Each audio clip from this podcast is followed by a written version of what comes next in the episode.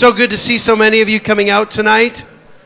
Some of you are new, and uh, some of you were uh, w- with the church here yesterday in terms of uh, some of the things we talked about. And so I'm just going to uh, do a quick introduction. Uh, we're talking about um, a model of doing church that uh, starts with a, an understanding that God made us for relationships. That in the very beginning He created human beings and as Jim pointed out earlier, uh, he said it's not good for you to be alone. And that the, the New Testament really emphasizes the priority of loving relationships. Love not a feeling, but love a commitment to do that which is best for the other person and a willingness to lay down our lives for other people. So you take the concept of love and then you couple that with the New Testament teaching. And by the way, we spent a lot of time this afternoon looking at the concept that the overriding purpose of the community of faith, the church, is discipleship. And uh, if you were not able to be with us this afternoon, we would encourage you to get the uh, to get a CD of that conversation because it's a fundamentally important one. If our purpose is to come together, and, and if the purpose God wants to do is worship, well, then that's one thing. But if the purpose of being uh, a church and coming together, if discipleship is the underlying purpose behind worship and everything else, well, then that's another thing. And so the results will be really different. Um, I'd like to introduce to you Jim Putman, who uh, is the lead pastor at Real Life Ministries in Post Falls, Idaho. Uh, he's going to tell the story tonight of how they've created a church system to disciple people and how they've impacted the community. Jim's going to tell you more about that.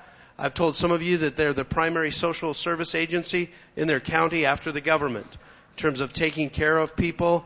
Their Celebrate Recovery program uh, can have seven, sometimes 800 people uh, every week in uh, recovery ministries, and Jim's going to tell you a lot of those things. Most of you have heard that there are church somewhere around 8,000 people on a weekly basis. Uh, the thing that's significant about that, in particular to me, is that the towns of uh, Post Falls and Coeur d'Alene together only represent 40,000 people. And the county itself, I think, is 120, 120 people in the county. So God's really blessed them in terms of impacting a community. They've planted six churches. Two of those churches already have over a thousand people in regular attendance. But the attendance on Sundays is not the key factor or attendance on weekends. It's the number of people in small groups who are experiencing biblical discipleship, who are experiencing the love that God intended and becoming more and more like Jesus. So tonight, Jim's going to talk to us about creating systems in churches that do that. So let me lead us in a word of prayer, and then I'd uh, turn things over to Jim. Lord, uh, I pray tonight for all of us that your Holy Spirit would richly be present. Uh, Lord, I pray that you'd uh, bring to Jim's mind everything you want him to say, that he'd say everything you want him to say and nothing more, nothing less. And I pray for all of us tonight, this just wouldn't be words, but you'd help us, all of us, to engage more proactively, and for some of us, with a very deep rooted, fundamental, life altering commitment to make disciples the way Jesus did. And so we ask these things and commit our time to you. In Jesus' name. And everybody who agreed with that said, Amen. Welcome, Jim. Hi. How many of you uh, preached yesterday? All over the, at your churches? That's it? Did the rest of you have time off or what? yeah, we had five services this weekend. So it's what time is it here? Uh, it's good to be here with all of you. Thanks for coming. It's, it's uh, we got a bunch of new people here. Let me just uh, um, say that uh, in review, what we've talked about so far is that uh, again. Um, in Matthew 16, 18, Jesus said, I will build my church and the gates of hell will not prevail against it. We are supposed to be winning. We're supposed to be on a winning team. God's church is supposed to win. The church is God's idea. Jesus said, I will build my church.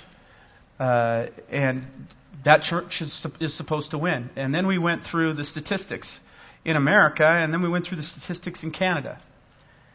And uh, we asked the question, what is winning for a church? And we came to the conclusion that we are to be making disciples. And if we're to be making disciples, and that's what it means to win, then how, how's the team doing? And, and again, we went through the statistics and we found that the church in America, only 14% of the churches out of 386,000 are growing. About uh, 10 churches a day close their doors. Only 2% of the churches in the United States are growing by new conversion growth. 2% growing by new conversion growth. If the gates of hell were not to prevail against us, were not to stop us from going and making disciples, and yet only 2% of the churches in the United States are growing by making disciples, then is the church winning? Well, if the church isn't winning, how can that be when Jesus said the gates of hell will not prevail against his church? How can that be? Well, then we made the distinction. Jesus didn't say the gates of hell will not prevail against a church he said that the gates of hell will not prevail against his church. You know, in America, people bounce around from church to church, trying to find a church, it's church shopping, that meets their needs, that uh, meets their perceived needs, because their real need and their perceived needs are often different. And so they're trying to find a church they can be a part of. You know, when, when that's the mentality of, of Christians, I'm going to go to a church that meets my needs, then it's my church. It's not Christ's church. And God didn't say that the gates of hell would not prevail against your church. He said the gates of hell would not prevail against his church. Well, when we looked at the Canadian numbers, I'm sorry, guys, but uh, you ain't got nothing to be proud of either. When it comes to the numbers in Canada, and I'm not, again, we're not talking about every church. We're talking about generally the church in Canada if making disciples is the purpose and the vision and the direction of the church, how's it doing? Not very good. The church is in decline. And so I asked you to consider the box that you were handed.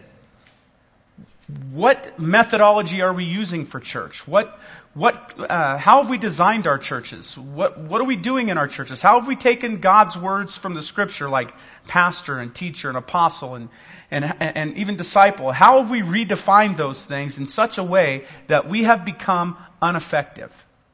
And I, I told you the story of Josiah and asked you to be like Josiah.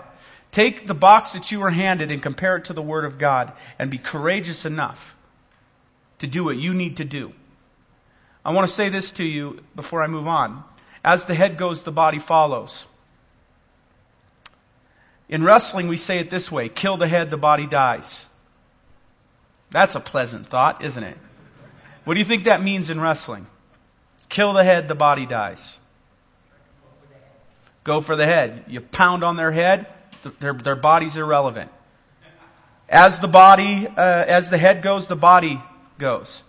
Now we know Christ is the head of the church, but the leaders are the directors. And you know, one of the problems I've always had is that you've got people who are supposed to be leading, who, uh, you know, let me say it this way. I got three boys. When I'm up in front driving, I don't let the crazy kids in the back seat tell me where to go. What do you think that means? I'm the parent. I'm driving. I'm not going to let my, uh, when they were eight years old or ten years old, I'm not going to let them dictate what happens in the car.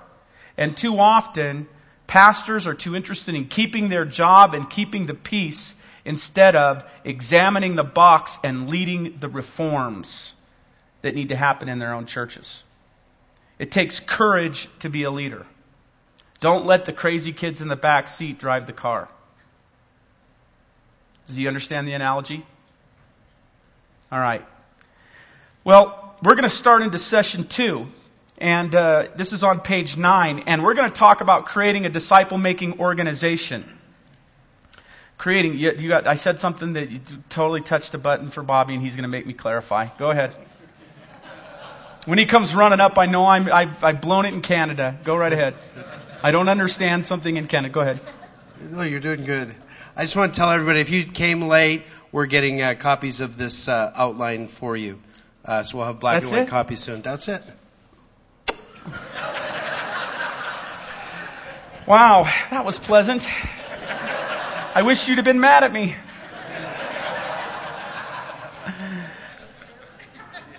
We're going to talk about, uh, as a leader, your job is not just to shepherd people or to, to make, have a discipleship group.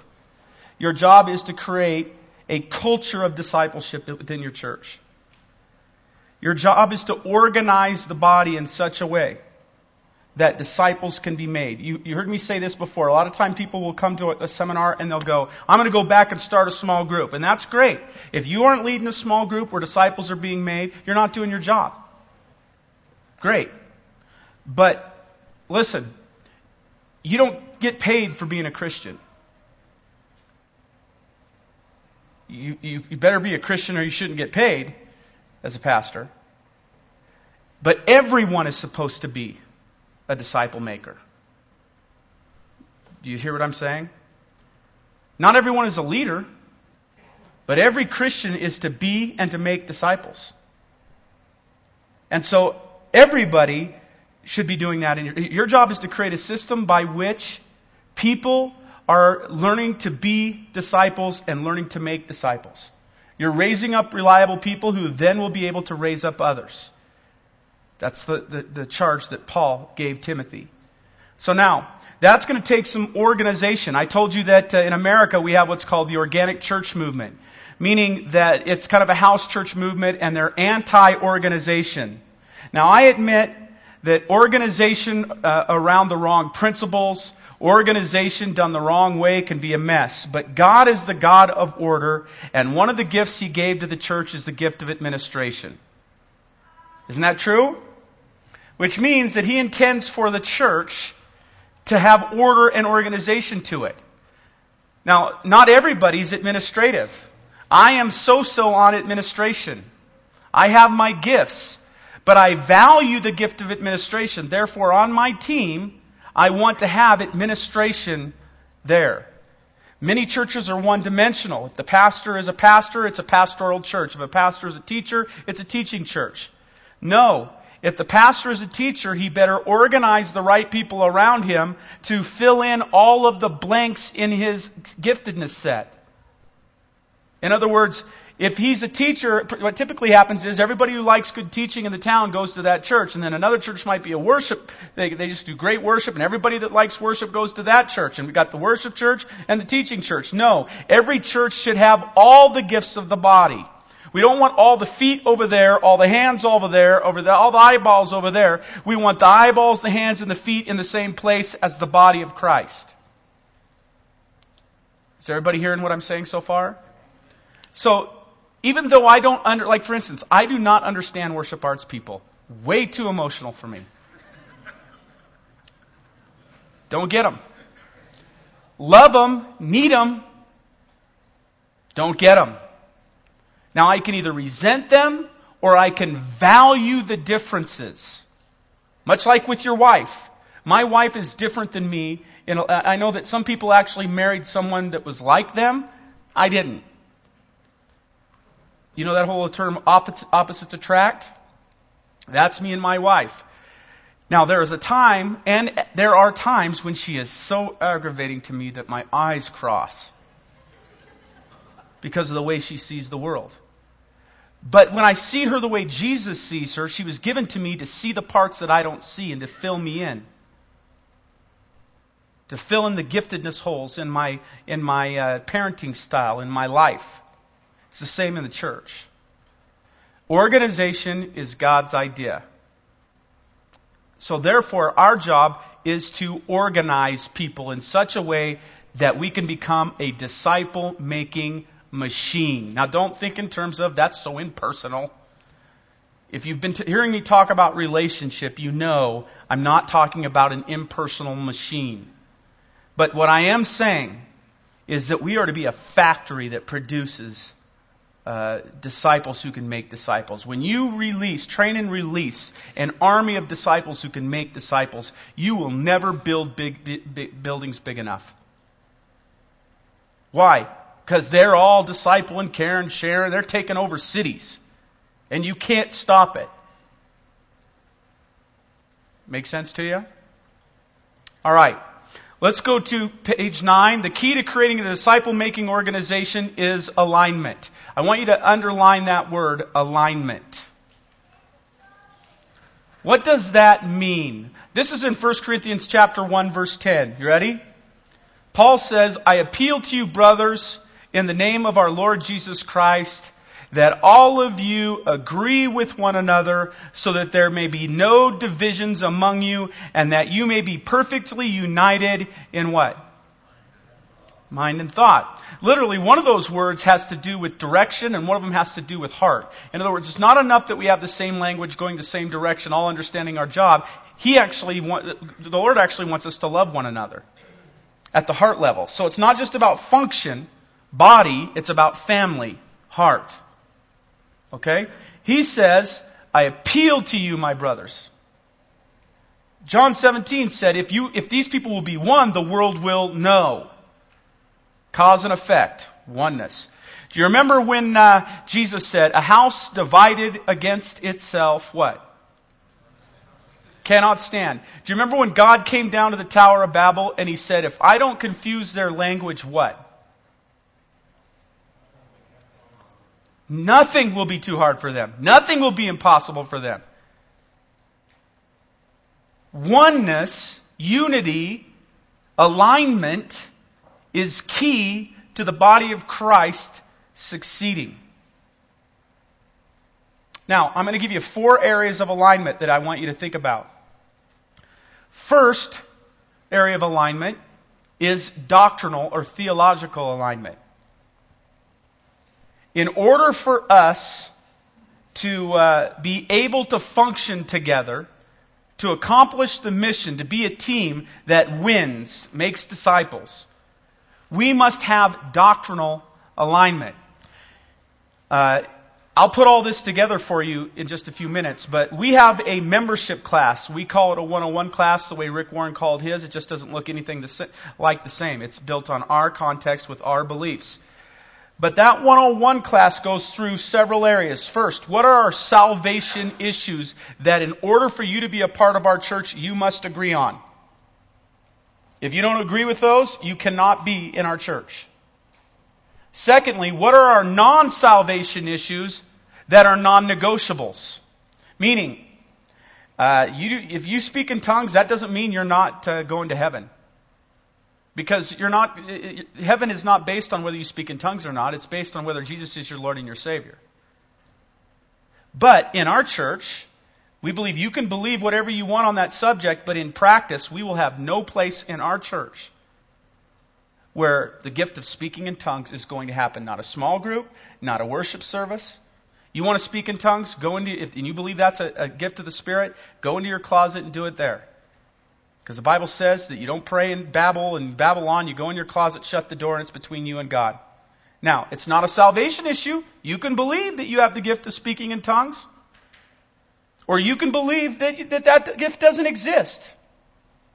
But if you're saying, I have to believe you can speak in tongues, this is not the church for you. Now, we do this class before anybody does anything in our church other than attend. Why? Because it's a filter. I want to filter out problematic people before they get injected into the system. Do you understand what I'm saying? It's much like football. I went, I played, my kids uh, two years ago played football in Coeur d'Alene. We moved to Rathdrum. When we got to Rathdrum, did they say, you know what, since your kids played football in Coeur d'Alene, they don't need to learn our playbook. Football is football. Did they say that? No. Because in Coeur d'Alene, they ran a completely different kind of football. And they had a completely different language. When they, in, in, football, you get in the huddle and the quarterback calls the play. And everybody has to know that play. They're part of that play. Right? If they don't know it, then when they call play and everybody goes to the line of scrimmage, they don't know where to line up and they all do their own thing. And how does it work when you actually play the game that way? You lose. Name the game. Volleyball. They have plays. They call them A, B, C, D, one, two, three, four. They make the call. Everybody knows their part. Everybody understands. Well, what if you had a person who said, you know what, I played football in Coeur d'Alene and I don't like your playbook. And I don't want to call it what you play, but you call it. What would, it, what would the, the coach in Rathdrum had said to me and my family? Go back to Coeur d'Alene. If you like playing football that way at Coeur d'Alene, go back to Coeur d'Alene because if we let you on our team, you will completely blow our team up. Let me ask you a question. Would they have been right about that? Why is it that we do such stupid things in the church? Where we go, you know what? You came from that church over there. Will you come on over here and you don't have to learn what we do? Well, actually, we don't really do anything except come to church, so go ahead. If we're going to make disciples and be disciples, and we're going to have a team that functions together and understands its role, then we have to have some way to get all of these people together understanding their roles. It doesn't matter how much talent you have. If you do not get your talented people to play together, you lose. Is that true? All right? So there's essential doctrines, there's non essential, non negotiable doctrines, there's non essential, negotiable doctrines. Here's what I mean by that. I, uh, I have a specific view on the end times. And uh, here's, uh, here, I won't even tell you what it is, but uh, uh, we've got some people on our staff who are premillennials. We have some people on our st- staff who are amillennials. I don't think we have any postmillennials. We have some pre-trib, some mid-trib, some post-trib. We have uh, different people that come from a variety of different backgrounds. Is it a salvation issue? No. You mean I could be wrong about how it's going to happen and still be going to heaven and go, wow, that was a surprise. I didn't think I'd be here this long. Or I thought I'd be here longer. Right? Or it's all over right now. One of those things. One of the things I always say to my staff, or to this one guy on my staff who has a different view than me, is I always go, you know what, Dan? On the way up, I'm going to look at you and go, see, I told you so. but on the way up, we're both going to be on the way up. You see what I'm saying? I am a panmillennialist. It all pans out in the end. Okay? Now, here's the deal. If you believe I have to be premillennial to be saved, this is not the church for you. But if you can say, you know what, there are great people who have had differing views on this non salvation issue, and we can agree to disagree, then this can be the church for you. It's a non negotiable that it's a negotiable. You, you can have a belief on that, and that's great. And you can believe it with your whole heart. But that, but you're not, if you're saying I have to believe it to be saved, this isn't the church for you. Are you getting what I'm saying? It's a filter, and before we in- inject people into the system, we want to make sure that they're not coming here broken from another church wanting to spread their disease. The disease of division and backbiting and gossip. And I don't care how much money they have, because God owns the, the cattle on a thousand hills, and He doesn't need it. Everybody all right?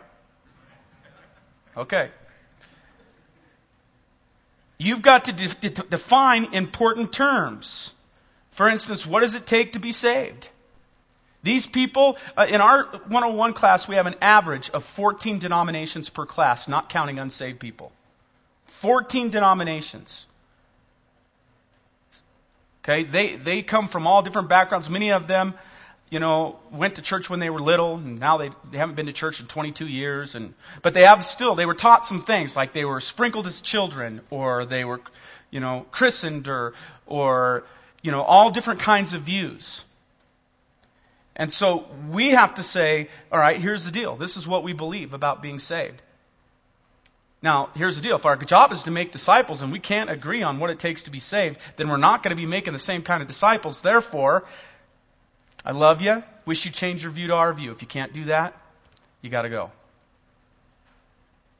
Make sense to you? Any of you afraid to do that?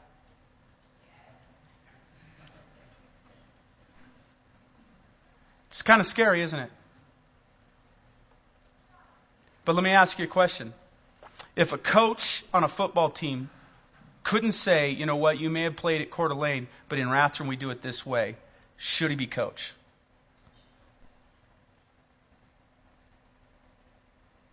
Should he? Did Paul just say, "Hey, it's okay. You guys can circumcise the Gentiles. Guys, go ahead and get. Circ- we got to make the Jews happy." Did he say that? No, he said, "Listen, I wish that those guys would emasculate themselves." He said didn't he say that? Guys, I mean, I don't try to be crass. He said it. Don't blame me. He said it. Even defining what a disciple is. What is a disciple? Okay, here we go. No, no, no. This is good. let me let me just uh, uh, be real clear so you all understand. What Jim is saying is, when it comes to salvation issues, it's essential, and they're not going to compromise on it. There are other non-essentials. So he's not saying everybody has to have the same view, but what he's saying is we have to conduct ourselves in non-divisive ways. And so it's the whole process of saying what are the essentials and what are the things that are non-negotiable even if they're not essential. Uh, sometimes people think of it essentials, importance, and personals. You define freedom and you define uniformity up front to keep everybody aligned. He says it way smarter than I said it. Have you noticed that? It's that doctorate degree he's got. Any questions on that before I move on? Yeah. The elders do. I've always thought of the, the church not in terms of a, of a football team, but in terms of a family. Looked at it in terms of family, if I don't, you know, maybe one of my children and I don't click, I don't kick them out on the street and say, well, go find another family. Right. Let's look at it a little bit different. Uh, let's look at it like this. Let's say that I have my children, right? and I decide to adopt someone as a part of our family, I'm totally willing to do that. Let's say that I decide I'm going to adopt a 14 year old kid, and I got an 8 year old, a 10 year old, and a 4 year old. And I bring that kid in, and I, before I decide to bring him into my family, I ask him some questions like, Are you going to molest my daughter? That's a pretty important question. Now, oftentimes they wouldn't admit that, right? But in this body, we're the family of God, and before I'm going to allow somebody to come and be a part of it, they're going to be safe to play with my kids. I will not sacrifice my own children knowingly, my own sheep knowingly, for someone who's a wolf but might turn someday into a sheep. We're called to guard the sheep, that vicious wolves are going to sneak in amongst us and somehow I have to be able to figure out, to the best of my ability, who those people are to protect our body from the wolf. Right? So I want them to come to know the Lord. But if they're saying in our 101 class, nope, I don't believe that. I think every person should speak in tongues. And when I go to a small group and deal with that small group leader, he won't be as strong as you are, Jim Putman. He won't know his stuff. He'll be a brand new leader, and I will own him. And I will divide that group. And I will teach whatever I want in that group. But I want to be a part, so I'll write whatever, I'll say whatever. And even though I've split three other churches and I've moved from church to church to church for years, you see what I'm saying? Or I want to be a member of your church, Jim, but I don't believe in the Trinity. No, sorry. You can keep coming, and, and I'll talk with you through it, and I'll walk with you through it, but until you decide that you believe the salvation things that we believe in, you, you can't be a part or a member of our church.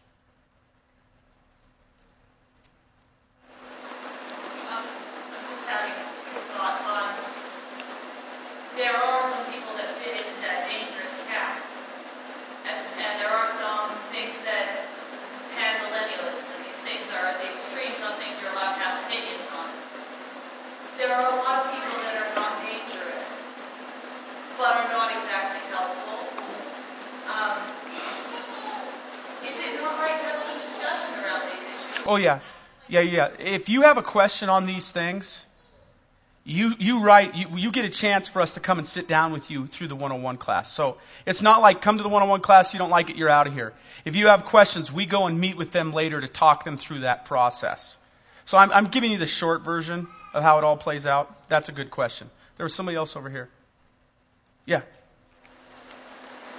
Just you can comment on the alignment process It seems to me that if I was in a situation, this play out in one way, but a question we've often had is how does this process unfold in an established congregation? I'll put that together with you in a little bit. We're coming there. What do you do? How do you apply this in the context of a new church versus an old church? All right, let's go to this next thing. Let me give you an example of one of the things that we have to get in alignment with right away. The, the, discussion of what, if we're, if we're about making disciple, what is a disciple? Let me just tell you what we do at our church. We've done it several times over the years. We bring in whole teams of people. In fact, several of you have come to our groups with your whole team. Raise your hand if you've come with your whole team. All right. So let's say five, six, seven, eight people come, and we start out by talking about the purpose of the church is to make disciples. And the whole team agrees. They all agree. Yep, it's about making disciples. We need to make disciples. The next thing we often do is we make them without talking to each other. We give them a piece of paper and we say, write down the definition of a disciple. They each write down the definition of a disciple. How often do you think everybody at that same table that came from the same church has the same definition of a disciple? Not very often. In all the years we've been doing this, one time. So then let's, let's, let's make this analogy to football again. Let's say that I call a play in the huddle, and then I give everybody a piece of paper. We say we're going to do XY 72. Everybody goes, ready, break. And I say, whoa, whoa, whoa, stop. Give everybody a piece of paper, write on the piece of paper what that play is, and let's say none of them have the same play on the piece of paper. What's the chances of them succeeding?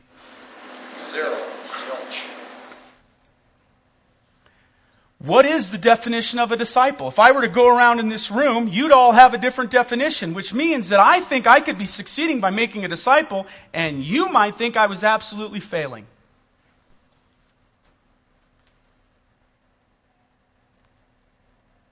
Do you see the problem? What is it, before you can raise up people to make disciples, your people need to know what in the world a disciple is. Or do you just let them go, disciples, whatever you think it is in your mind?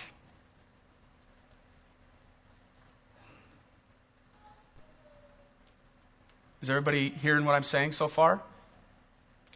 So if I were to ask your congregation, What's the purpose of the church? How many of them would say to make disciples? Probably some. Which means that you've got a whole group of people that are supposed to be your team that do not have the same definition of terms or even goals. Which is why you could be doing something so well and they could be so mad at you and think you're a failure.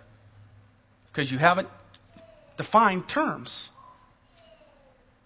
Secondly, on your staff or your eldership, if we did decide that it's to make disciples, how many of your people would define that the same way? And is that a problem?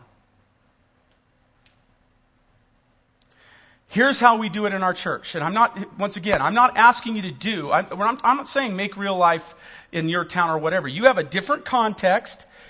There's a whole, getting to the right destination, uh, choosing the right destination and getting there the right way is two different concepts. Meaning, don't just steal what we do here, what I'm doing here, and go apply it where you guys are at. That's not good leadership. Take the, the transferable principles and apply it to your context with your leaders. Okay? But let me just explain to you what we do in our church. We say in the invitation is the definition. What did I just say?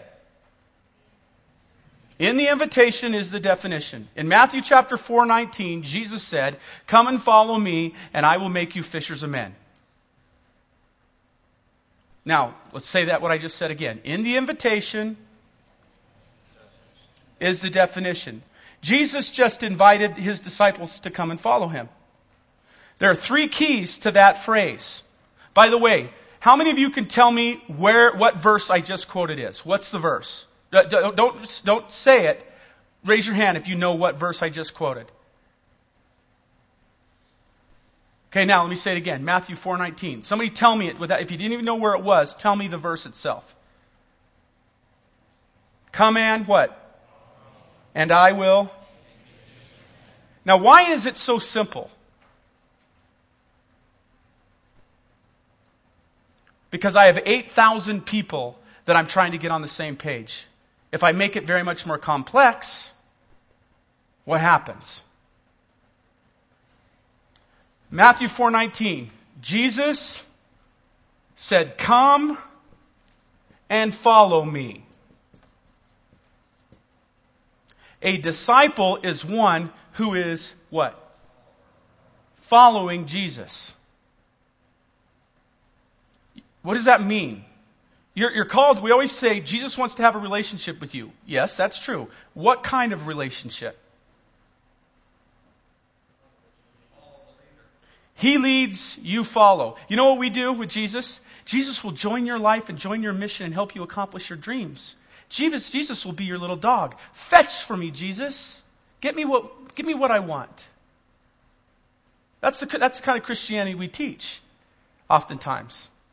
Jesus will join your life and join your mission. No, Jesus says, You come and you follow me. We also say this is being affected at the head level. Why? He's the head. He's in, he's in charge. He's my authority. He's the head of the, the, of the body. I know who he is. That's why they followed him. He's the Messiah. Great teacher, I will follow him. He is my head, my authority. Come and follow me. Second, he says, and I will what? Make you. Now, this speaks of process. He says, I'll take you as you are, you're a fisherman, but I'm not going to leave you that way. You're going to change. I'm going to transform you. You're going to be conformed to the likeness of Christ. This speaks of process. A disciple is one who is following. A disciple is one who's being changed by Christ. Jesus said, You will know a tree by its what? All right? Thirdly, a disciple is one who's committed to the mission of Christ. Come and follow me, and I will make you what? Fishers of men. This speaks of the head this speaks of the heart or character change. This speaks of the hands. I will actually serve in the mission with my hands. I will follow because he's my head. I will be changed because he's changing my heart. And I will serve him. I'm committed to his mission. He's got my hands. You, are you understanding this? I am following Christ. I'm being changed by Christ. I'm committed to the mission of Christ. In the invitation, is the definition of a disciple. One following, one being changed by, one committed to the mission of Christ. Now let me just say this to you. If you claim to be a Christian, but you are not following Christ, if you claim to be a disciple, but you are not following Christ, are you a disciple? If you claim to be a disciple, but you're not changing, I didn't say that you didn't have things that needed to be changed still. We're going to always have that. But the question is, are you changing? If you're not changing, are you a disciple of Jesus Christ? If you claim to be a disciple of Christ, but you are not interested in his mission whatsoever, are you a disciple of Jesus Christ? If you're not changed at the head, the heart, and the hands level. If you're not changing, you know a tree by its what? So, when I say we're going to make disciples, what am I saying? We're going to go out and help people know who Jesus is so they can follow him. We're going to walk along with them as they change because a, a, disciple is changing. They're becoming more and more like Jesus. The fruit of the Spirit is growing in their life love, joy, peace, patience, kindness, goodness, gentleness. This speaks of character. They're following Him. They're being obedient to Him. They're, ch- they're also changing who they are. Uh, they're being changed from the inside out. And you can tell they're serving Christ. They're a part of the mission. So let me ask you this. In America, they say that 88% of the people in church, 88% of the people in church sit. 12% does the majority of the work. They say in America that 12% of Christians tithe. When you put all Christians together, it equals 3%. If those were the numbers, tithing, service, ministry, sharing their faith, only 10% is going to share their faith in America. What's the percentage of those who go to church that are really disciples of Jesus? Somewhere around 10%. You'll know them by their fruit. They're following, they're being changed by, and they're committed to the mission of Jesus. Now, let me ask you a question. Does that help your people know what they're actually shooting for for others, but also measuring against themselves? Where are they at? Does the Spirit, His Word of God, say that we ought to examine ourselves to see if we are in Christ?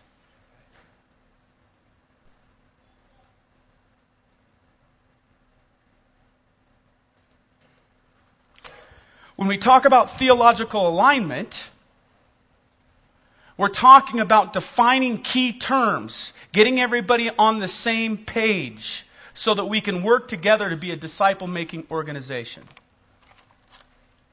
Secondly, second kind of alignment is that I'm talking about philosophical or directional alignment. Philosophical or directional alignment. And here's what I mean by that. What I mean by that is this. As believers, and I don't, there it is. As believers, we know that we are going to make disciples. We are going to figure out philosophically how we're going to do that together. Meaning, I can define, I can say, hey, theologically, we're all aligned. But when it comes to actually putting it into practice how we're going to do it as a church, if we're not aligned, now we, we aren't working together.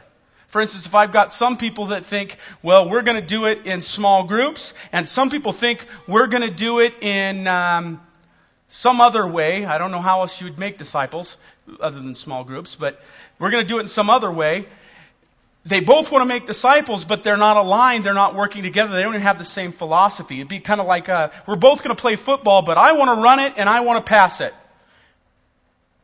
Well, how do we, we, we have the same rules. We, we, you guys don't want to do it the same way. How are we going to possibly do it? There has to be philosophical alignment as well. What are our core values? What do we believe in? What are we going to hold to? All right? Even such things as uh, we are going to be a missions church versus an area local ministry church. We're going to make disciples. Um, you know, the, the real struggle we face is we've got always this pull between people who are called to foreign missions and people who are called to local missions. And they actually kind of resent each other at times in churches all across America. We all want to make disciples, but how do we do it? Where are we going to start? And then we have to actually go through Acts 1 8. Jesus said you're going to start in Jerusalem, then you're going to go to Judea, then you're going to go to Samaria, then you're going to go to the ends of the earth. Jesus said you're going to start right where you are. The overflow of that is going to go to the surrounding area. The overflow of that's going to go to the nation. The overflow of that's going to go to the world. Yes, we're going to get to the world, but we're going to do it right here first. So we have to align them in that way. Now, here's what I'm going to do. It's getting late. What time is it here? Okay. I'm going to concentrate on this next part because I can see you guys, you just ate. It's been a long day. I'm going to share with you what we call in our church the systematic alignment. You see this next page? I'm going to draw something like it. I'm not a very good artist. The world,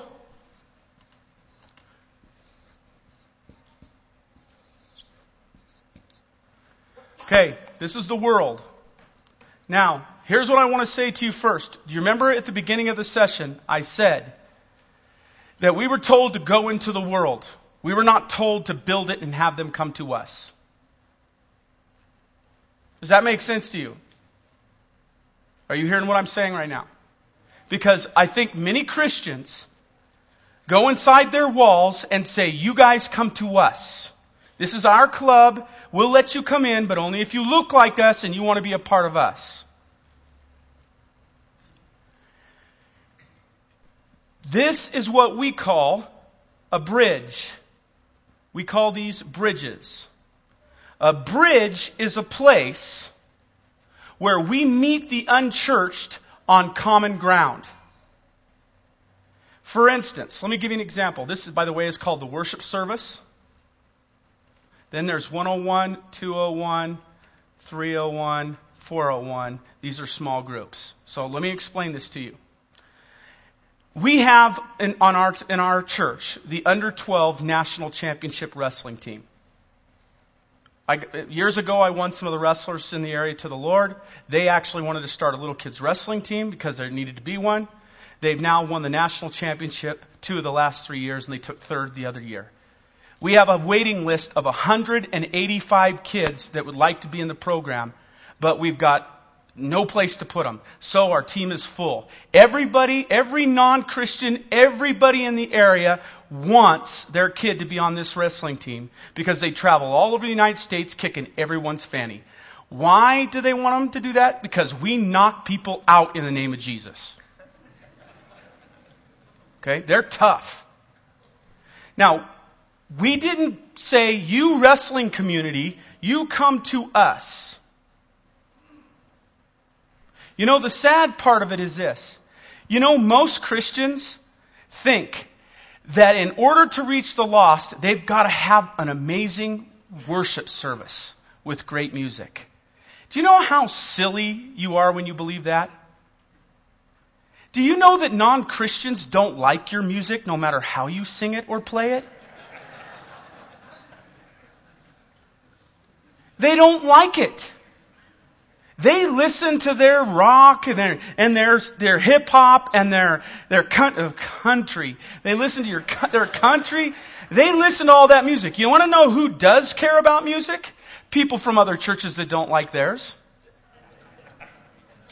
So put on a good worship band and you'll have all the people that are bored in their worship bands come to your church. But don't think for one second that an unchurched person is going to like your music.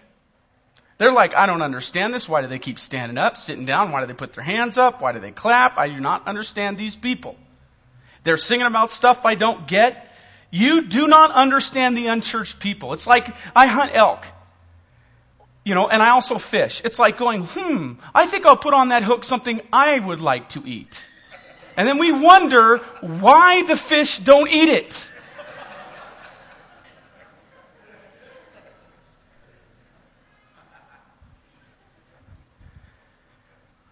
We met them where they had a perceived need. We have a drug and alcohol recovery program that runs between six and eight hundred people a week. All the judges make their people come. We went into our community and we said, what is the biggest need in our, in this community?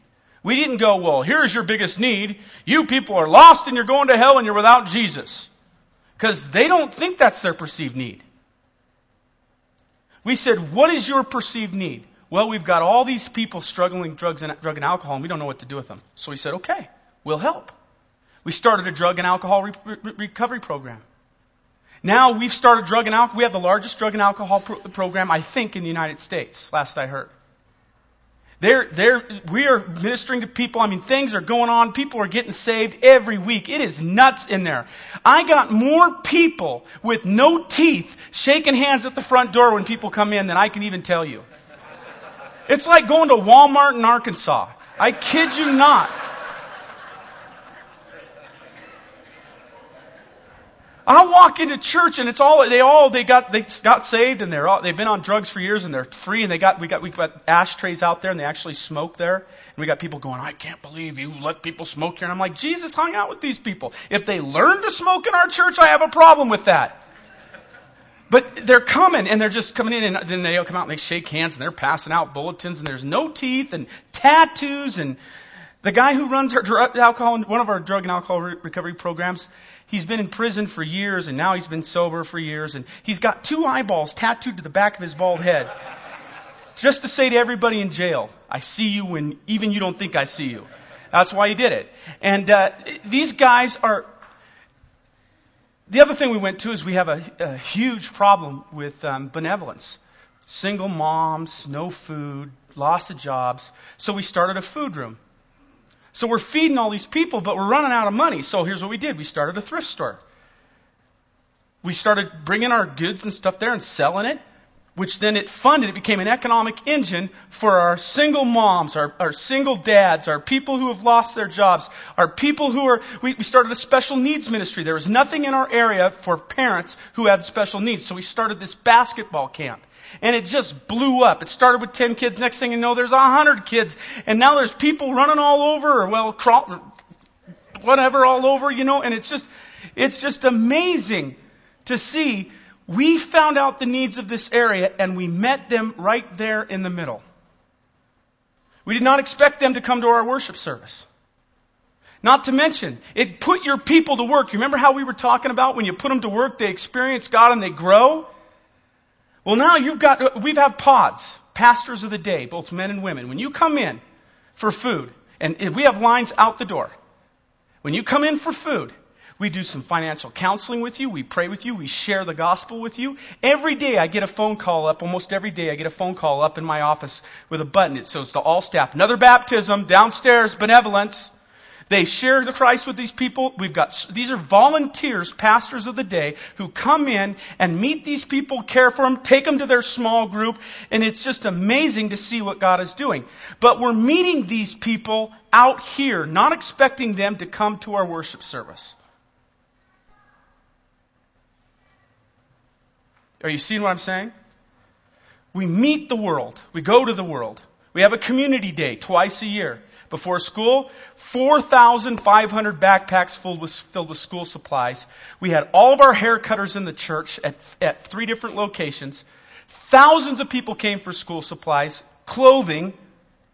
We gave away, what is it, 200, a quarter of a million dollars worth of, of uh, uh, uh, clothing for these people and they come in and, and, and, they're like you care for me and you minister to me and, and our people are so excited. They get to share their faith you know and it's just awesome. Oh i love that. And and then what we do is we invite them to a worship service. Now they come into the worship service, we know they don't know our music. They don't know what we're doing. But they already started these people care about me and we try to preach in such a way that it makes sense to people I'm not afraid to say, let's talk about the Trinity, but, or propitiation, but let's put it in terms where you understand it too, so that you don't feel like, I, I used to come to the church and go, wow, this is a club where they have a different language, a different model that they sing, and different things they believe, and I don't understand any of it, and they must not want me here, because it's for them. We then invite them to the 101 class where they get to hear the plan of salvation. And here's the deal. The unsaved people, they don't want to argue about speaking in tongues. They don't even know what you mean by speaking in tongues. What are you talking about, speaking in tongues? So why do I put something about speaking in tongues in there? Because it's the annoying church people that bounce from place to place to place that blow up the church. It's not the unsaved people. They're like, oh, okay, you loved me. Jesus is real. You showed me he's real. This is how I get saved. Okay. You say there's no speaking in tongues. All right. I don't even know what that is, but uh, other than when I was drunk this one time, I started babbling. Was that speaking in tongues?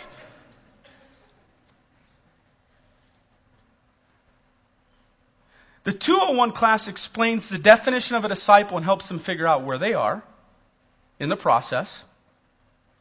The 301 class is by invitation only, and it's for leaders only. Every year, every ministry in our church is broken into seasons. Somebody was telling me about seasons, or that was you. You've got a season where you take a few months off. We do it this way. We start in September small groups. We get done at the end of May. June, July, and August, we give them time off. Why? Because our people go camping. There's so much snow. It's like sun's out, gone.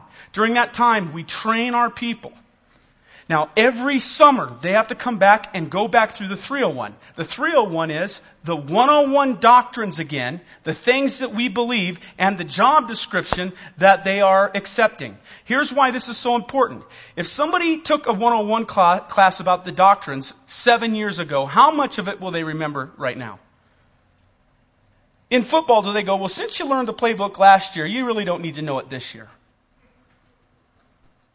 No, they go back through the fundamentals every year, don't they? This is what we believe. Why? Because our leaders are going to be the ones who protect our small groups. If, most everybody goes through here, and, and the 101 class, if, let me just, if this is all small groups here, and this is the way our small group system looks, this is the community pastor, he's a full time.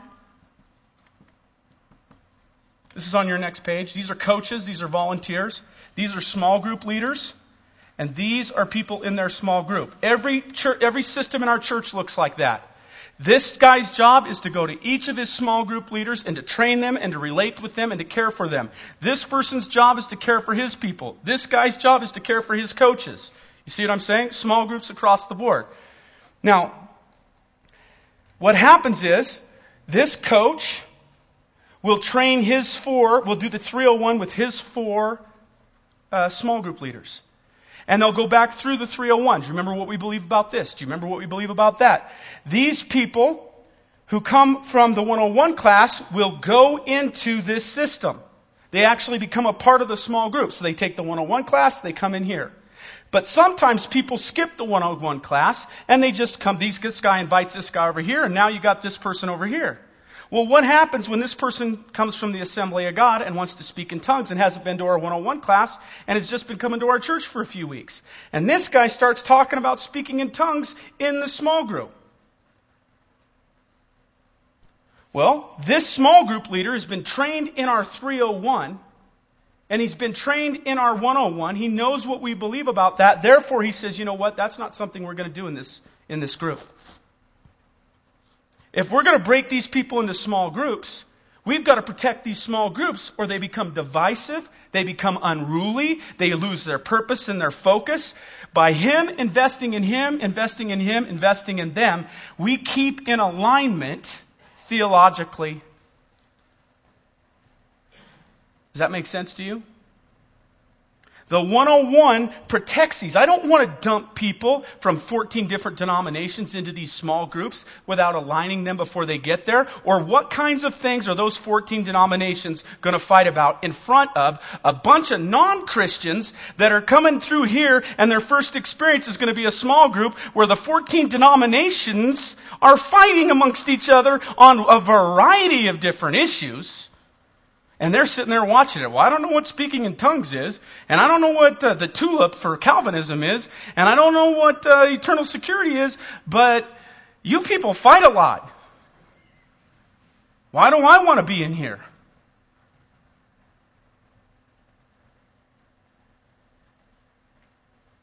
Do you understand how we're organizing this? Why we're organizing it? You do not want to just let a bunch of social groups go with no alignment, no leadership, no clear boundaries, because these groups will become cancerous and blow up.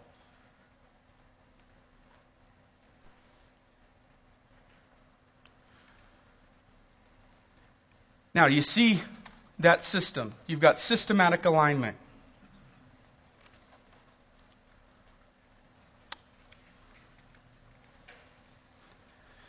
Now, last thing, and then I'm going to be done. Is it time to be done? No, you got another hour. Oh, geez, no, I don't. last thing I'm going to talk about is relational alignment. Actually, before I talk about relational alignment, let's do a little Q&A because this is a whole different yeah. concept. Yes, Michelle. Without my bridge? Well, this, this system right here is really reliant upon um, these people getting what they need. Let, let me just say it this way inspired people inspire people. Right? When you, remember how I, I did this a little bit earlier where I turned it around and I put the people here and I put this here and you remember this and this is the front line. Do you remember that? You weren't here. Okay. I, I apologize. One of the things that I believe is this that, that the job of the pastors and teachers is to create a system by which those on the front lines get what they need. Meaning, the front lines are your regular everyday person that works in that office, that goes to that school, that lives in that neighborhood. If you can help them know Christ, free them up to know Christ, equip them and let them serve, they're inspired. And wherever they go, they talk about Jesus. See, what you don't want to hear is that the people that are coming to these groups that are new are primarily coming from this bridge that we've built.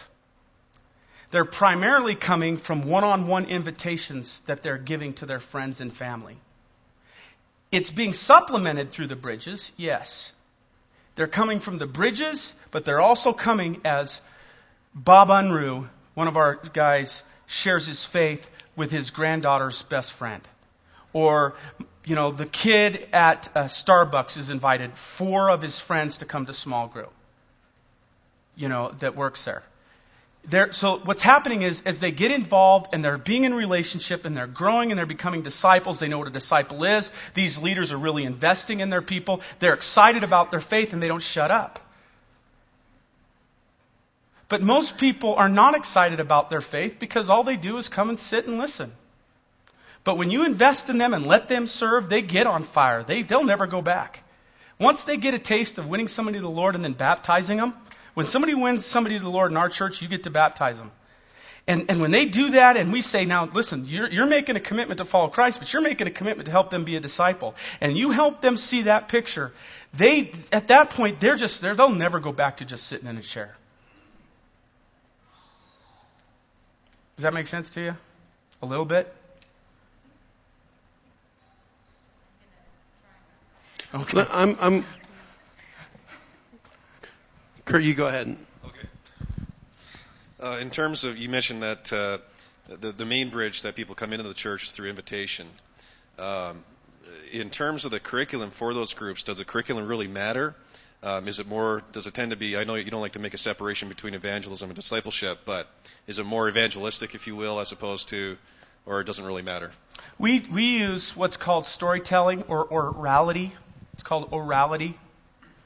It's storytelling from the Bible. Um, that's a whole different discussion we'll come to. But it's a facilitation based curriculum, not a teacher based curriculum. Because lecture is the worst way to teach anybody anything. And so when when you're sitting there talking and not asking questions and not listening and there's no there's not modeling all these things, that you're actually not doing a very good job of teaching. My master's degree, you know, was in education, or my, my bachelor's degree, and then almost my ma- master's was in education. And um, you know, the sad part of it is that only 20% of people have an auditory learning style. For instance, how many of you have phased in and phased out even tonight during this session? Raise your hand. Be honest. You heard something, you know, like, hmm, you started thinking about that, and I just kept going, right? Or you're like, wow, I'm tired. I wonder who's winning the Monday night football game. Right? Lecture is the worst way to teach anybody anything because people don't learn best that way. Good teachers would hate what pastors crave. Thousands listen to them flap their guns, gums. That's why teachers hate large classroom sizes.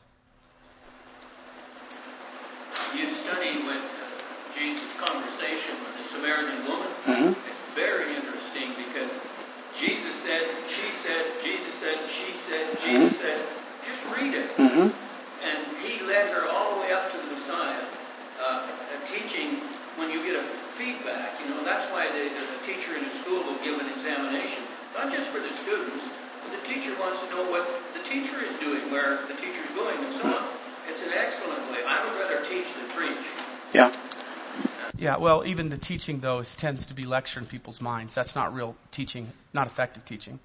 Uh, by the way, uh, all this is going back to what's your philosophy of how people are changed? Because the church is going to be based on that philosophy.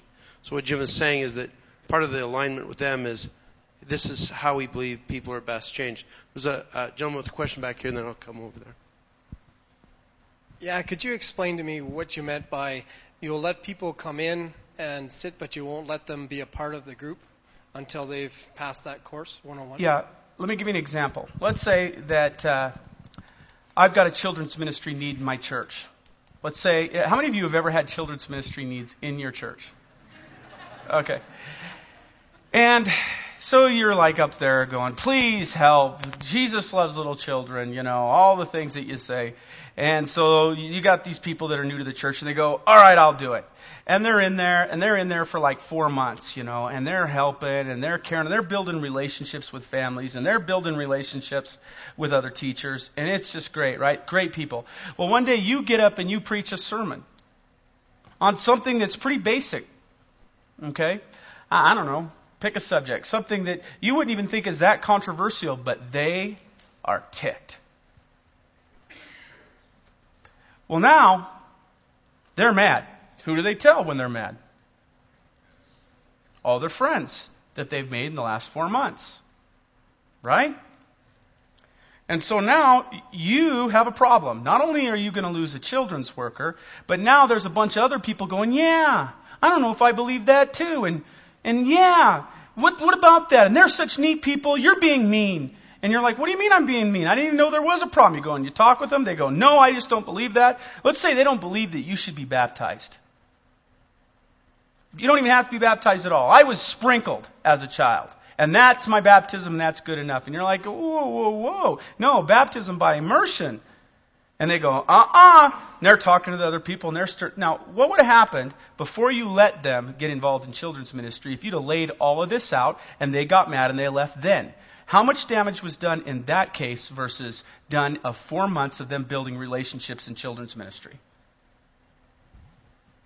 I had a question over here. They can come to a small group, but remember, the reason the small group is safe is because what typically happens when a person asks in the small group, you know, what about this baptism thing? And I'm not sure I buy that you, I've got to be baptized. I, mean, I was sprinkled as a Catholic. That's, that's good enough. I believe in Jesus. I love Jesus. I'm a Christian. The leader goes, you know what? That's an interesting question. Let's talk about it. Better yet, how about you and I go to 101 together? So they, the leader knows what we believe and protects the group, either takes them through it themselves or goes to 101 with them, right? And the problem is solved. They can go to home group, they can go to a small group, they can go to a class, uh, they can go to church, but they will not serve in any capacity in our church until they have had the membership class. Let me just clarify something here too, and I think Doug, you have a question. Um, in uh, in the model that Jim is talking about on uh, non-salvation issues, um, the church has a has a point of view, and uh, there, he's not saying you have to believe exactly like that, but you can't advocate differently because you want to uphold the teaching that the elders have established. Exactly. Let's say speaking tongues. We have on our staff charismatics. But as long as they've been in our church, they've known there is no place in our church where speaking in tongues is going to happen in any public setting. Let's say that they said, okay, I won't, but they get into a small group. Now, not staff now. Let's say the regular person gets into a small group and he starts to recruit. Or let's say he says, all right, I won't do it in small group, but I'm going to get a bunch of people to come over to my house for dinner and I'm going to convince them that speaking, I'm going to help them find their prayer language. So now they're not doing it in public sitting, but they're doing it in their own household. What are they doing right now? They're dividing. So what we say in the 101 class is this.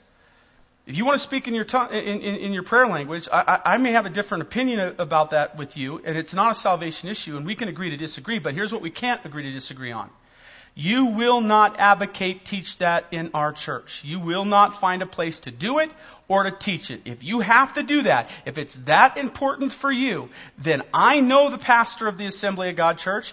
I know the pastor of the Foursquare Church. They are my friends. I will take you down there to meet them this week.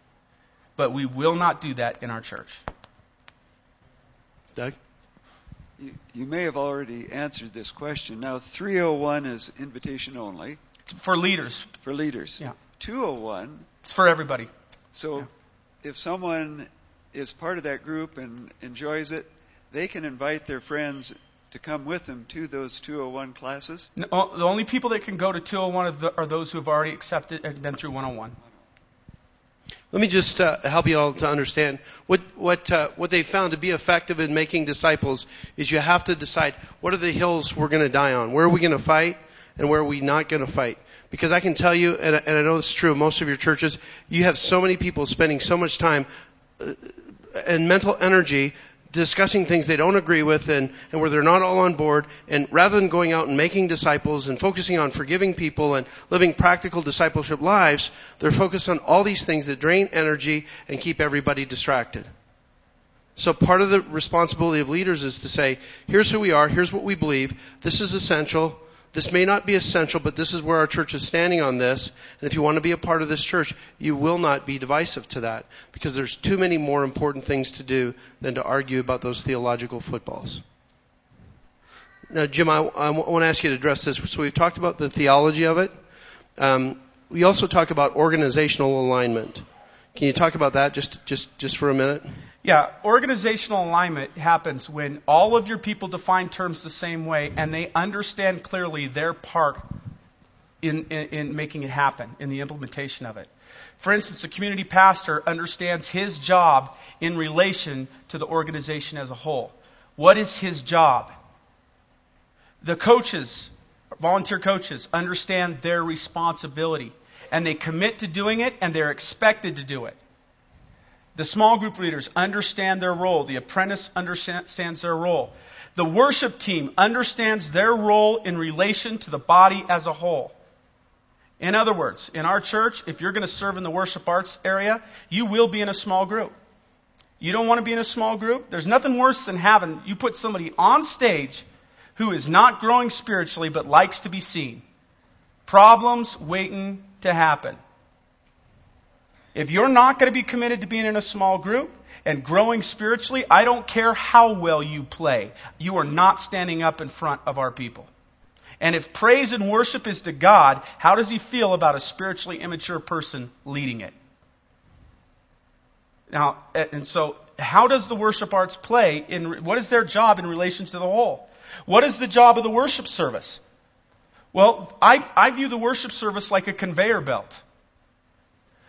I know I'm getting people who are coming to our church that are, that are not connected. I want to make sure that I help them understand they've come from here. We want them to go here and here. We want them to go through that 101 and we want them to go to the small groups. If they're a part of our body, one of the things I do every week to our leaders is I'll say, hey, I'm going to open up a can of worms this week in my sermon. Uh, and I'm not going to be able to, to close all the doors I open. So guess what, home group leaders? Be ready because people are coming with questions. You see what I'm saying? I'm promoting other leaders in the church. I do not want a personality driven church. I want a values driven church. You see what I'm saying? So there's other leaders here who can answer questions. Guys, you better get ready. Uh, for those who are serving God, I want them to be motivated. I want them to see people are coming to know the Lord, that what they're doing is mattering. I want to encourage them.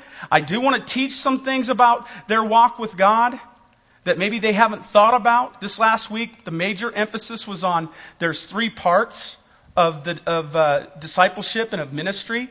God's part, my part, and their part. I cannot do God's part and I cannot do their part. I can only do my part. Now, why do you think I did that? Because I got people that are discouraged because they're ministering to somebody and they still left their wife. Well, I must have failed. Well, God's not done with them yet. You did your best to minister to them, and you know what? That person made a choice. You can't make the, that person's choice for them. Do you see what I'm saying? God's part, my part, their part. We did that in our, in our service. So I want to encourage the servants. I want to let them see God is working. To the unsaved in every service, I want to say, we want you to know Jesus. And so we want you to be a disciple. And We want to show you how to be a disciple. We want to invite you to our small groups. We are the body of Christ. So it's a conveyor belt here. So what, uh, if you realize that the goal is uh, making disciples who make disciples, then the key thing is that everything in the church is focused on that and to do that. And I will say this to, to, to many of you. Uh, many of you have a legalistic background and you've reacted against that legalistic background and you said, I don't want to be legalistic anymore. And so you're hearing this thing and you're hearing, no, we want everybody on the same team. We're going to process it with you, but at the end of the day, if you're not on the same team with us, then you can go somewhere else. That sounds like the old legalism. It's not the old legalism. It's actually more of a healthy Christianity that says, here's what we believe, here's where we stand, We're not here to try to please everybody. We're here to please God. We love you. We're not saying we're the only Christians, but this is where we stand. And if we're going to be effective at making disciples, this is what we're going to do. Because if you don't do that, and I know many of you, here's what's going to happen. Your church is going to end up spending a lot of time spinning balls focused on things that at the end of the day are not about discipleship. It's about people whining and complaining rather than focusing on the main thing. If you want the main thing to be the main thing, you've got to make sure it's the main thing, and everything in the church has to be aligned to get there. Now I'm going to make a switch, uh, and, and I want to. I'm going to get Jim now to talk about relational alignment. And I, I, before Jim talks about that, I want to tell you why I think this is so important. So we talked about uh, theological alignment. Not saying that everybody has the same beliefs. In, in my the church that I'm with, we have people uh, in our church who are Calvinists, some who are Arminian, some who speak in tongues, some who don't. We have a very clearly defined, here's what we believe, here's how we handle the essentials, here's how we handle the important things, and here's how we handle the personal things. So you've established that alignment. That's theological alignment, organizational alignment. The organization has to be all lined up. Some people have all these pet programs that they want to do, but these pet programs are not related to making disciples. Uh, philosophically, if you if you really believe that the way Jesus made disciples is the way that we need to make disciples, there's some things we won't do. Then you come to this last area, and I am convinced this is the most neglected area in most churches. And here's it's called relational alignment. And here's what I've observed. I've observed people who are relational babies who've been Christians for 40 years who make sure that the church as a whole functions as relational babies. Because we think if you have a lot of knowledge and you've been a Christian a long time, you cannot deal with relationships in the right way and you're still somehow okay. What is it to be a spiritually mature person in terms of how we deal with relationships? This is so vitally important because we're talking about relational discipleship. He was angry with his brother, or his brother was angry with him. And Jesus said, Leave it, go and make it right, then come and bring your, your sacrifice. Right? Isn't that what he said?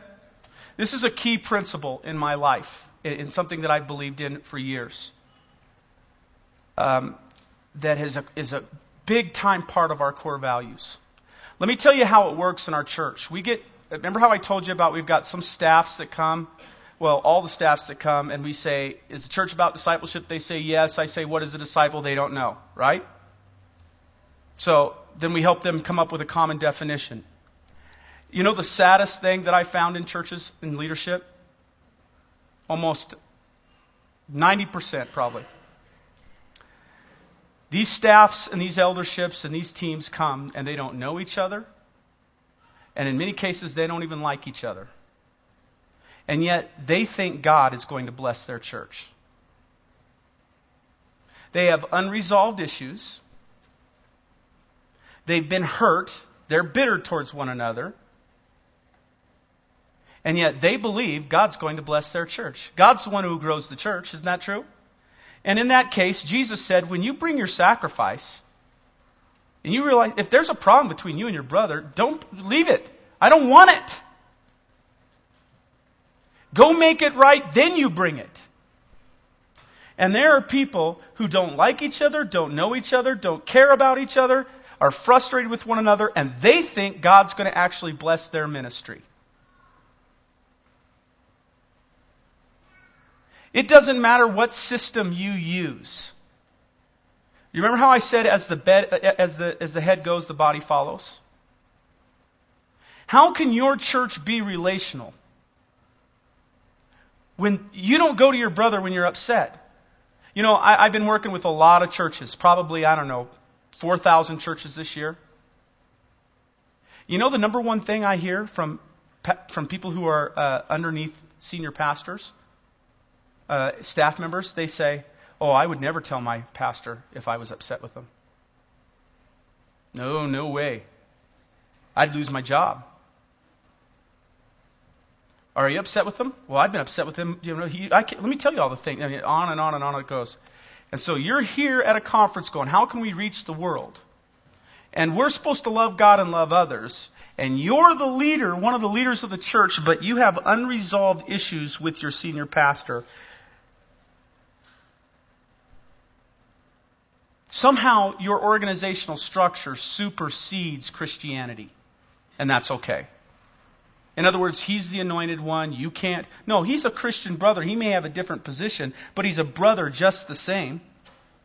I may be the senior pastor at Real Life Ministries, but I got probably, I don't know how many staff members that are older than me that are be- that, that understand things about parenting and marriage that I don't understand. I may be the leader, but who do you th- who would I think I am to believe that I'm more spiritually mature than some of those godly guys on my staff because I'm the senior pastor?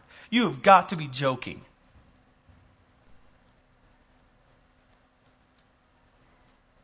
We're supposed to be a brotherhood, a family, a brother sisterhood, family, where we, we work together, we love each other. Are we going to have issues?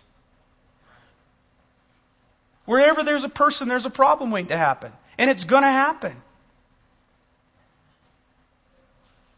So many people get mad, they just bounce. I'm mad, I'll leave and go to that church over there.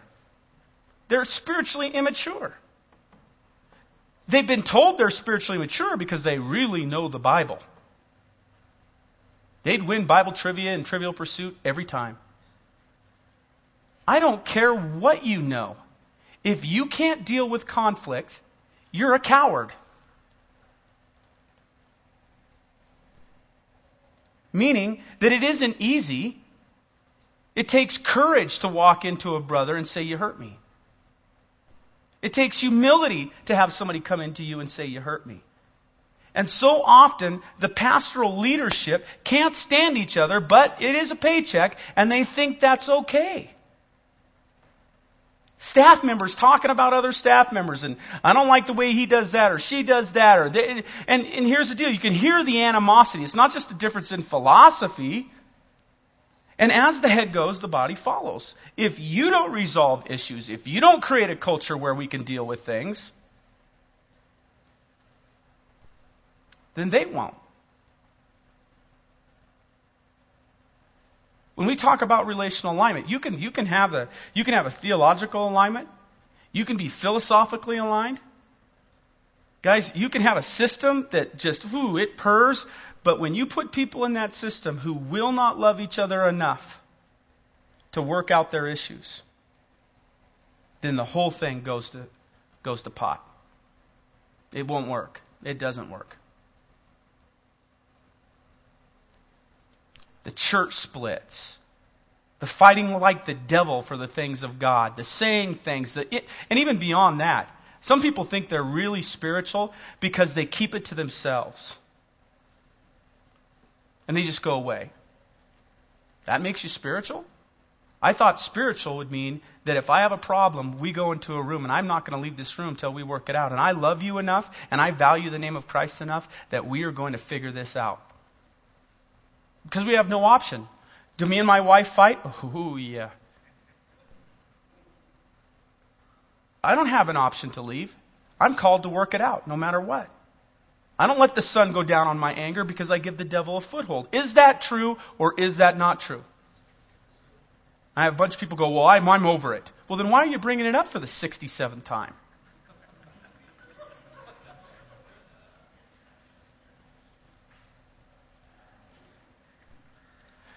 Remember, I said that you, got to define discipleship. Discipleship has always been a segment of the church, and it pertains to biblical knowledge transfer of information. A mature disciple is one who is changed at the heart level. They, they are obedient, they forgive, they bear with, they, they look past faults, they deal with issues, even when they don't want to. They let people confront them and they're humble enough to listen. And not to say that, that you do that perfectly all the time, but are you growing in the fruit of the Spirit?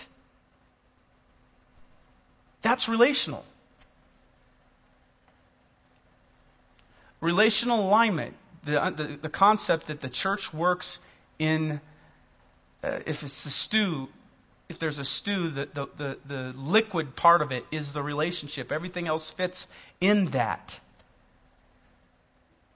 And without it, without real relationship, I'm not talking about being polite. I've been working with too many people in the South lately. Oh, they're so polite.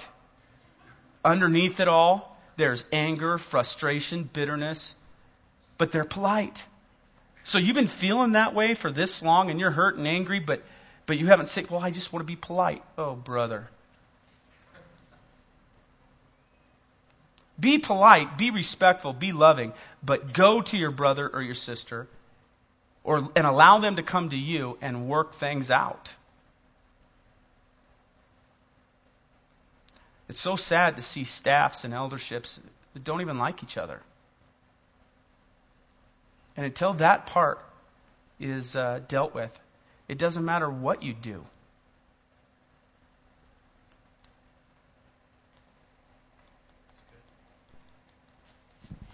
Yeah, just, just any definition of spiritual maturity that doesn't include we handle relational difficulties in biblical ways uh, is a defective view of spiritual maturity. Uh, I want to see if you. I have a question for Jim. In fact, I'm going to ask it because I know it's going to be in the hearts and minds of uh, many folks here. So, uh, Jim, you talk about alignment. I think if most people here are honest, their churches are not aligned. Um, one of the things we've said at our church is that, uh, and it was really cool because our staff came to this independently and then our elders did. For us, the single most important issue is alignment. We want to be, uh, as a church, all on the same page in terms of how we handle things theologically, philosophically, organizationally, and relationally. And we have said for us, everything else is secondary to that. That's our number one thing because it is so hard. We're we're a church that's 12 years old, but four years ago we decided to switch to this model, and changing DNA, spiritual DNA, is very, very difficult. So if you were to describe some steps to take uh, Jim. There's a few church planters here, a few folks here with churches that are still really supple because they're so new, and that's a really good thing. Uh, but some are part of churches that uh, are much older. So, what are some things that you'd recommend, just in terms of, in, you know, helping the church get aligned? Well, let me let me just say one more thing that I, I think is important. A lot of people are into the do and they forget the be. Before you do, you've got to be. We've got to be mature disciples. We've got to walk, we've got to abide in Christ. We've got to walk with Him. We've got to know Him. Apart from Him, you can do nothing. Isn't that right? Is this okay? Yeah. Is this okay? Yeah. All right, now let's go. Do you understand what I'm saying? Is this okay? Is this okay? Now let's go. Same in your marriages. We want to go down and work at the church, but we think we're okay with being at odds with our wife or our husband. Is this okay? Is this okay? Now my sacrifice of praise is acceptable. Make sense to you? Because if we just do this out here and we forget this near, it's a whitewashed tomb. Jesus talked a lot about that, filled with dead bones. And it's not very attractive, too. Oh, we'll get a lot of people to come and check us out, but once they really get to know us, they'll go, ah, dead bones. Stinky. When it comes to alignment in a new church, it's best to define terms and set goals at the beginning and to be tenacious tenaciously guarding the DNA, tenaciously guarding the direction and the vision that God has given the church. You have 100% of yourself, your energy, your resources to give. It's like if I knew I had one tank for this week, I would measure everything according to that tank. I would not take trips I did not need to take to the store. If I did go to the store, I'd make sure I went to all of them at once and I found two that were right next to each other that had the stuff that I need. Wouldn't I? Wouldn't you do that? To say, all right, we are about making disciples. In order for that to happen, we must carefully protect the energy of our church, the resources of our church, and we will ask this question How does that make disciples? If it doesn't make disciples, uh, if it, it, it, how would I measure if it did? Everything that we do. How does it measure if we are making a disciple? And so you have to have, all right, you need to have a common definition. And notice, he says, be of one heart and one mind. A house divided against itself cannot stand. If you're starting a church and you get some guy on your team and you have him on your team because he's a brilliant guitar player and he's a great worship guy, but he does not believe in making disciples, he believes in putting on a show, get a lesser guitar player that believes what you believe. Do not be divided on those issues. Clearly define what a disciple is, clearly define how disciples are made. Then clearly put together a system together with all your leaders. And then anybody that comes in from then on protects that DNA. We've had one goal for 12 years. We now have four new elders that came up from within the system. We have 11 elders. They came through the small group system here. They went to a small group. They became a small group leader. They uh, became a coach uh, 83 of our staff came from this same system and, and eventually came to a full time staff position there. But th- many of these guys became our elders. These guys don't come in and go, let's change the vision and the direction. They're absolutely bought into. This is what the word says about what a disciple is. This is how disciples are made. This is what we're doing. They're absolutely committed to that. All right? for an existing church that's been around for a long time, it's a whole different thing. Uh, remember, getting people aligned on the same goal is essential to success.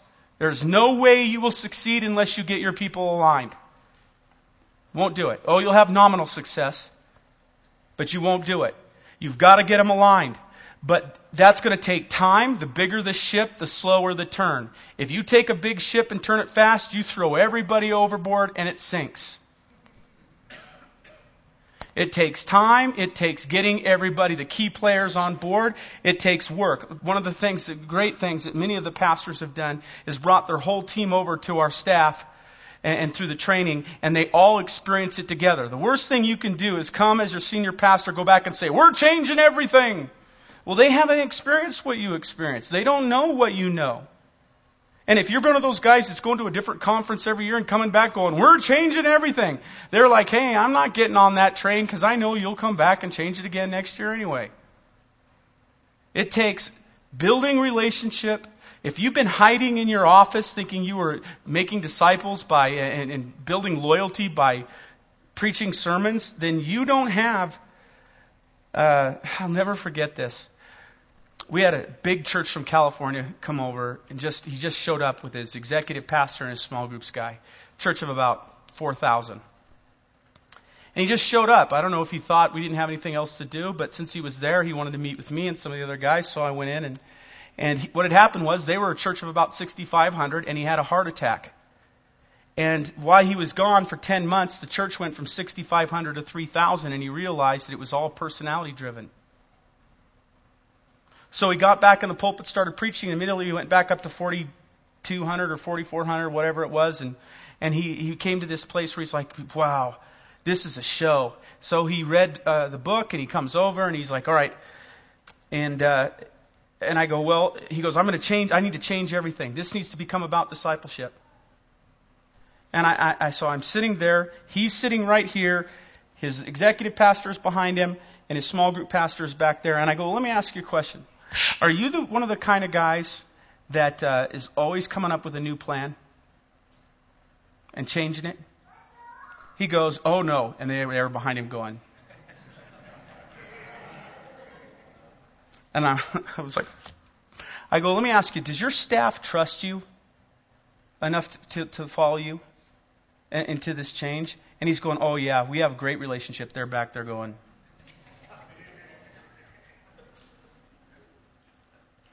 I said, Tell me what your day is like.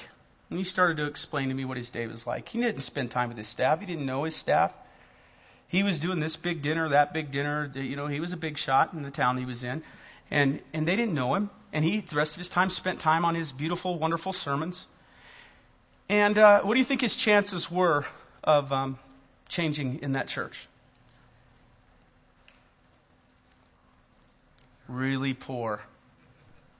And you know what? His staff wouldn't even get on board with him because they knew he was only saying that for a little while and it'd just be about six months till he was back to his old self. And you know what? That's absolutely true. And both those other staff members quit and went to a different church since that time.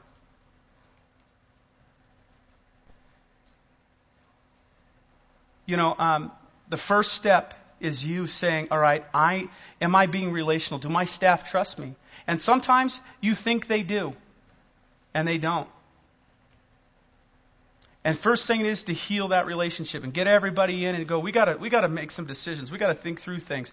Many times I've handed out the book and said, we're all gonna read this book and we all read the book and what do you think about that? And then we whiteboarded together. What did you get out of that? What do you think we ought to do with this? And, and we whiteboarded and we got everybody on board.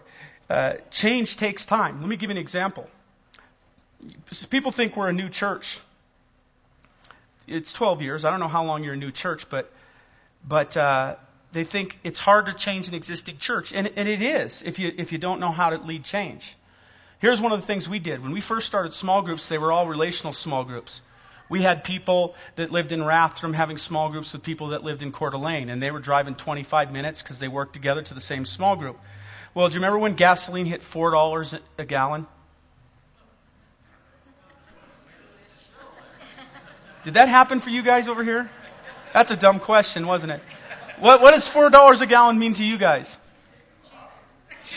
Cheap? Oh, geez. Never mind. Well, that's expensive for us.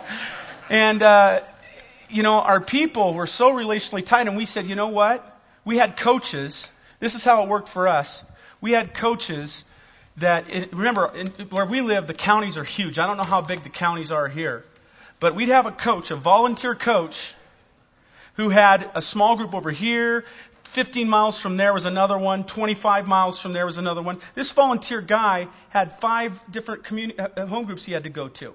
And it's $4 a gallon. And he doesn't really get to, I mean, how hard is this for this volunteer guy to work and to have a family and to, and to check on these guys? And we said, you know what we're going to do? We need to go to, we need to go to community small groups, geographical small groups. We need to split our area into eight areas. And then what we need to do is we need to put the coach that lives there near the home groups that live there. You see why you do that? So that you could visit all three or four of your groups in one night.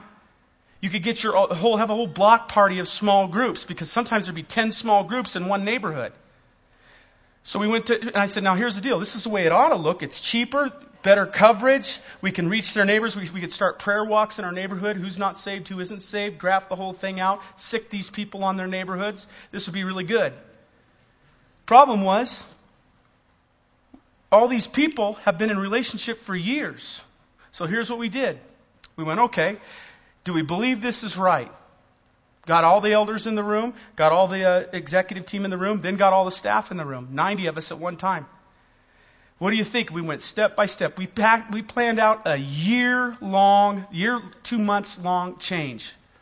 We took our calendar and went, first thing we're going to do is get the elders and the executive team on board. The next month, we're going to get the whole staff on board. The next month, we're going to bring the coaches in. The next month, we're going to bring the small group leaders in. The next month, we're going to bring the, um, the people in the small groups in. Then we're going to announce it to the whole congregation. We took a whole year. Problem was, this took longer to get everybody on board, and then that tipped that, so that meant it got to be further out. And it took longer than we thought.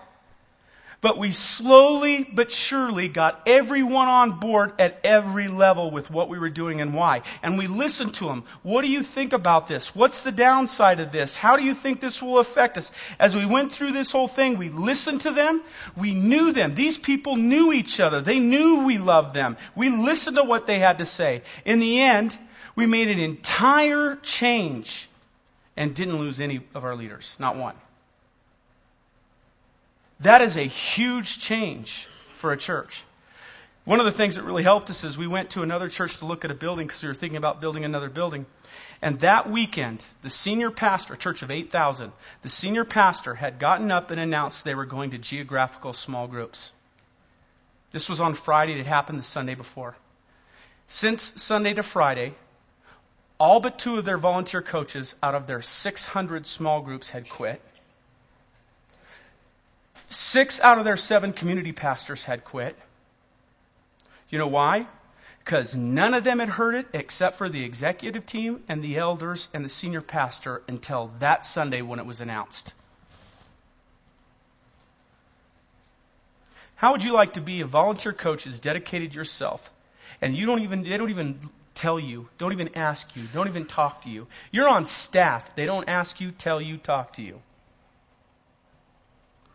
We went to look at their building and the place was a complete disaster.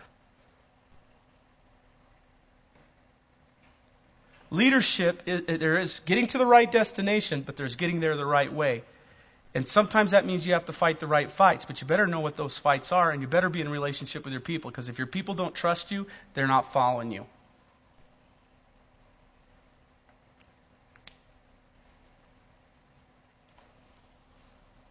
So basically, taking what Jim said, you know, you want to start with the uh, leaders of your church, probably uh, first your elders, then uh, the elders and the staff, and then from the staff down there, some of your churches have deacons, down to your small group leaders, and try to work it through that way. But you've got to get your leaders all aligned first. And one thing that really just kills me, I hate it when people send their small group leaders to or small uh, small head of small groups to our church, and the senior pastor won't come. I hate that. There is no there's no small groups leader in the world who can change their church without the senior pastor, the main vision caster being on board. If that, that senior pastor better be in a small group and he better talk about a small group from the pulpit. He better, it, the head of the small groups ministry is not the small groups guy, although he has to have one. It's the senior pastor. In our church, it is sin for us not to do small groups because that's how Jesus made disciples. And, and so when it gets tough, we don't go, well, it's pretty tough. Let's find a different way. We go, no, this is, it's like marriage. We, this is God's plan for marriage. It is not okay to even think about divorce. We're going to work this out. Same thing. We will not turn from being a small groups church. And when it doesn't work right, we will figure out how to fix it because there is no other option. And that goes from the top, me, to, and our elders, to all the way down to every staff member, to every major volunteer. That is what we are. That is what we will be. And there are no options. We have burned the ships. Does that make sense to you? All right. Um, I want to um, see if there's any uh, burning questions, I want to tell you a couple things and then uh, let everybody out of here at, before 9. Yes. Talked about communicating alignment together. That's how we can work towards achieving alignment. We're, we're going to work on all of that. One of the things we do in immersion 2 and immersion 3. Oh, we haven't really talked about how to achieve alignment. I mean, here's a picture of, of, of alignment. You're aligned this way. How would I actually do that in my own church? And uh, let me say this. Um, immersion 2, immersion 1 in our church is, it goes over the concepts, but it's very experiential. Meaning, this is a seminar, you won't, this is good, but you will not get half of what you will get in that immersion. Because you'll actually experience it, what a small group looks like and what discipleship looks like. You get it modeled for you. Some of you, somebody asked, was that you, Lee, about being modeled for? That's where you get that model. They actually show you how to do it. Immersion two is all about getting your team relationally aligned, working through your issues. I can't tell you how many times people have come and said, Oh, we're perfectly aligned. And so we start, we have this whole process, and they end up in a three hour war it's great because we help them resolve it. But man, it's just beautiful when they get after it. I love that. And then immersion three is um, where we actually help you piece by piece, systematically uh, put together what that church should look like with your people. We just ask questions. We help facilitate your own people putting it together. with your culture. In other words, I don't know what your culture is. I don't know who your people are. I don't know who your main obstacles are going to be. I don't know who your main, uh, you know, but I do know this. You've got to have a small group system. It's got to be fed from, uh, uh, from the top down. It's, there's got to be a filter that protects it. Now we can talk about ways to change that and way that, ways that can look tomorrow, but um, I'm sure we'll get into a lot of what if questions kind of thing. Let me just mention for uh, I would encourage everybody to go through the immersion that Jim talks about. We took our staff through it, um, and I think it's a really important process, both the immersion one and the immersion two, and now they've got a third part to it. If you can't do that because you're in a place without resources, let me recommend a book to you. Uh, it's by a guy named John Kotter. It's called Leading Change. It's uh, uh, it's actually a business book from Harvard Business School, but it's excellent for churches. So it's called Leading Change, and there's a seven-step process to take an organization through change there that I think does it does a great job. Uh, let me mention uh, just a couple things. Um, there's uh, we, I was not able to bring a lot of these over across the border, uh, but I've been able to bring one of these for each of the churches who are represented here. I think we have 17 churches, or maybe 16 churches and two organizations. So we have enough of these for everyone for every organization to get a copy to look at. Jim is going to unpack the material in this book. Uh, he's already unpacked some of it. He's going to unpack it tomorrow in more detail when we start at 12:30. Um, many of you have really practical questions. How do you disciple somebody in a small group? If the small group is not about just having friendships and relationships and a little Bible study and a little prayer, if it's really about discipleship, how do you do that in a small group? And this book walks through the whole how you take people from not being Christians to being born again, from infant to child to adult to parent. Uh, and it's a really good read. Uh, some some cool stories in it. So I just want want you all to be aware of that, and I and I commend it. And then I want to uh, also uh, talk about this is a workbook. By the way, both of these books just came out in the last month, and uh, Jim along with uh, two guys from his staff, Brandon Guindon and Bill Krause, and Avery Willis, who most of you don't know, but has been hugely influential in uh, discipleship movements across the globe. Uh, he recently passed away. Avery uh, worked with him on this, and it's a workbook. So, like, uh, I'm going to, with with our elders, uh, where I'm at, and with the men that I'm trying to disciple to be leaders in our church, we're working through this because I want to do all I can so that everybody's on the same page in terms of understanding discipleship. So in terms of a situation like this, uh, this would be a great thing to take all your small group leaders through and your elders through so they're all on the same page. You want to say anything about those books? He doesn't like it when I promote his books, so, um, but I'd like you to say just a word about them. No. Okay. Thank you all for being here tonight. If we wrestled, he'd beat me, so. Well, the reason we did that is we, we, we started talking about what I'm talking about now in Church as a Team Sport. It was more of a 30,000 foot view. And people are like, okay, I got to align our church and we got to get it. It's got to be about discipleship. It can't be about the show. All right, great. You want it to be in small groups, but in the small group, how do you actually have that be a discipleship small group and not just a small group? Well, okay. So then we, what I, what we did is we mapped out what we do step by step in that. So the book is just, you know, like you would read it, but the workbook is designed to actually um, lead a small group like Experiencing God, where you actually, how many of you have ever done Experiencing God? One of the greatest books of my life, right there. But it's a great workbook where you go through, well, Experiences God's a great workbook. This one's okay. Uh, you go through it, and it teaches you how to actually make disciples. So, um, you know, I, it, I think it would, I think it would help. So good, Jim. Tell us what you're gonna, what we're gonna talk about tomorrow. We're gonna, we've been talking about alignment and, and organizing your church in such a way that you get people into small groups. Now we're gonna start talking about what do you do in your small groups to make disciples. So, um, once you get them there, how do you, you want them to be growing, or they're just like I said, a time bomb waiting to go off. A bunch of flesh in a group isn't a good thing.